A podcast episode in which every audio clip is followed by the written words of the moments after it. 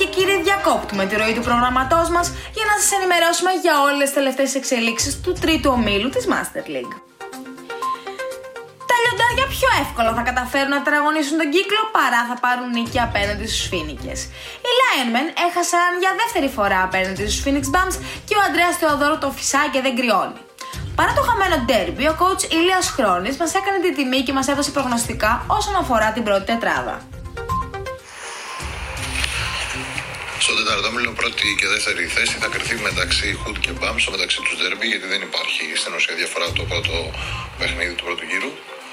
Τρίτη θέση θεωρητικά θα καταλάβουν οι Λέρμεν και τέταρτη θέση θα γίνει νομίζω ντεμαράζ από Τζόκερς και θα παλέψουν με Milwaukee Sacks και Blazers.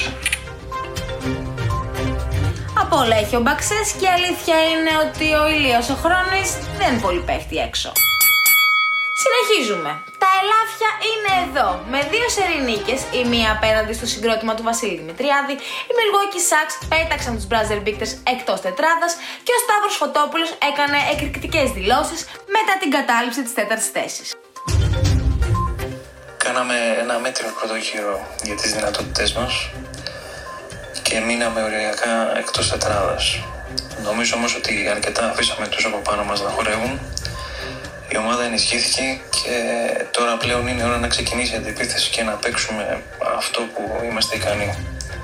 Milwaukee is back. Milwaukee is back λοιπόν. Στο τρίτο νέο της έκτακτης επικαιρότητας έχουμε τους Jokers, οι οποίοι φέρανε τον Παύλο Λάσο από το κερατσίνι τριαντάφυλλο Χατζη Μιχαήλ και μετά από 48 ημέρες πανηγύρισαν επιτέλους ροσφύλλο αγώνα και καπάκι κι άλλο ροσφύλλο αγώνα και κούτσα κούτσα βρέθηκαν μόλις μια νίκη μακριά από τις πολυπόθητες θέσεις. Στα δυσάριστα νέα, τα βατράχια έχασαν κατά πάσα πιθανότητα τον αρχηγό του Γιώργο Αδαμόπουλο καθώς τραυματίστηκε και καπάκι μας ανακοίνωσε την αποχή του από τα παρκέ. Η πρόεδρος, βέβαια, και σύζυγος του προαναφερθέντα, στοιχημάτισε ότι σε ένα μήνα θα επιστρέψει στην ενεργοδράση και δεν μένει παρά να δούμε εάν θα πάει κουβά. Οι Mad Frogs θα πρέπει να συνεχίσουν προς το παρόν χωρίς την κεφαλή τους και για να δούμε τι εικόνα θα μας δώσουν στο δεύτερο μισό. Οι Buzzer Eaters επέστρεψαν στα αγωνιστικά και φυσικά αφού ο αντίπαλος κατέβηκε έχασαν. Ζανιάς και Μουνισιάς δεν πτωούνται και ξέρουν ότι του χρόνου στην Evolution θα κάνουν σίγουρα πρωταθλητισμό. Οι Brazzer Bichters περνάνε μια κρίση τον τελευταίο μήνα έχοντας 3 ήττες σε 4 μάτς και απομακρύνθηκαν λίγο από τις πρώτες θέσεις.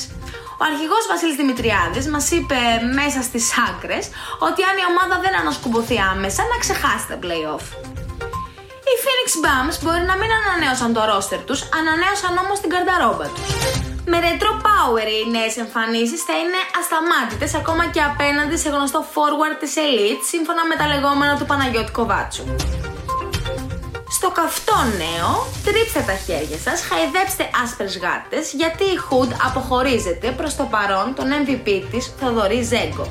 Καλά ακούσατε. Ο 12 φορές πολυτιμότερος παίκτης των Ροζ πάει στα ξένα για ένα εύλογο χρονικό διάστημα και για να δούμε πού θα είναι η Hood με την επιστροφή του.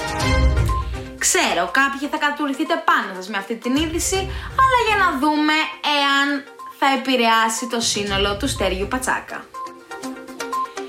Οι Hoopers κρατάνε low profile και προς το παρόν είναι παρατηρητές από την πρώτη τελευταία θέση. Η αλήθεια είναι ότι περιμένουμε να τους δούμε πλήρεις για να δούμε πώς θα δέσουν τα τρία νέα ονόματα που έχουν εμφανιστεί.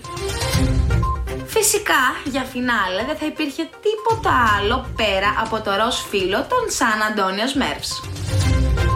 Διαδώστε να το μάθουν στα πέρατα της γης. 10 σερι ήττες και 11 αγωνιστικές μετά τα στρομφάκια πανηγύρισαν επιτέλους νίκη. Πολύ καλά τους μπήκε ο μήνας. Και η πρώτη Φλεβάρη θα γιορτάζεται στα σχολεία, μιας και έχουμε και ένα κενό από αργία μετά την κατάργηση των τριών ιεραρχών.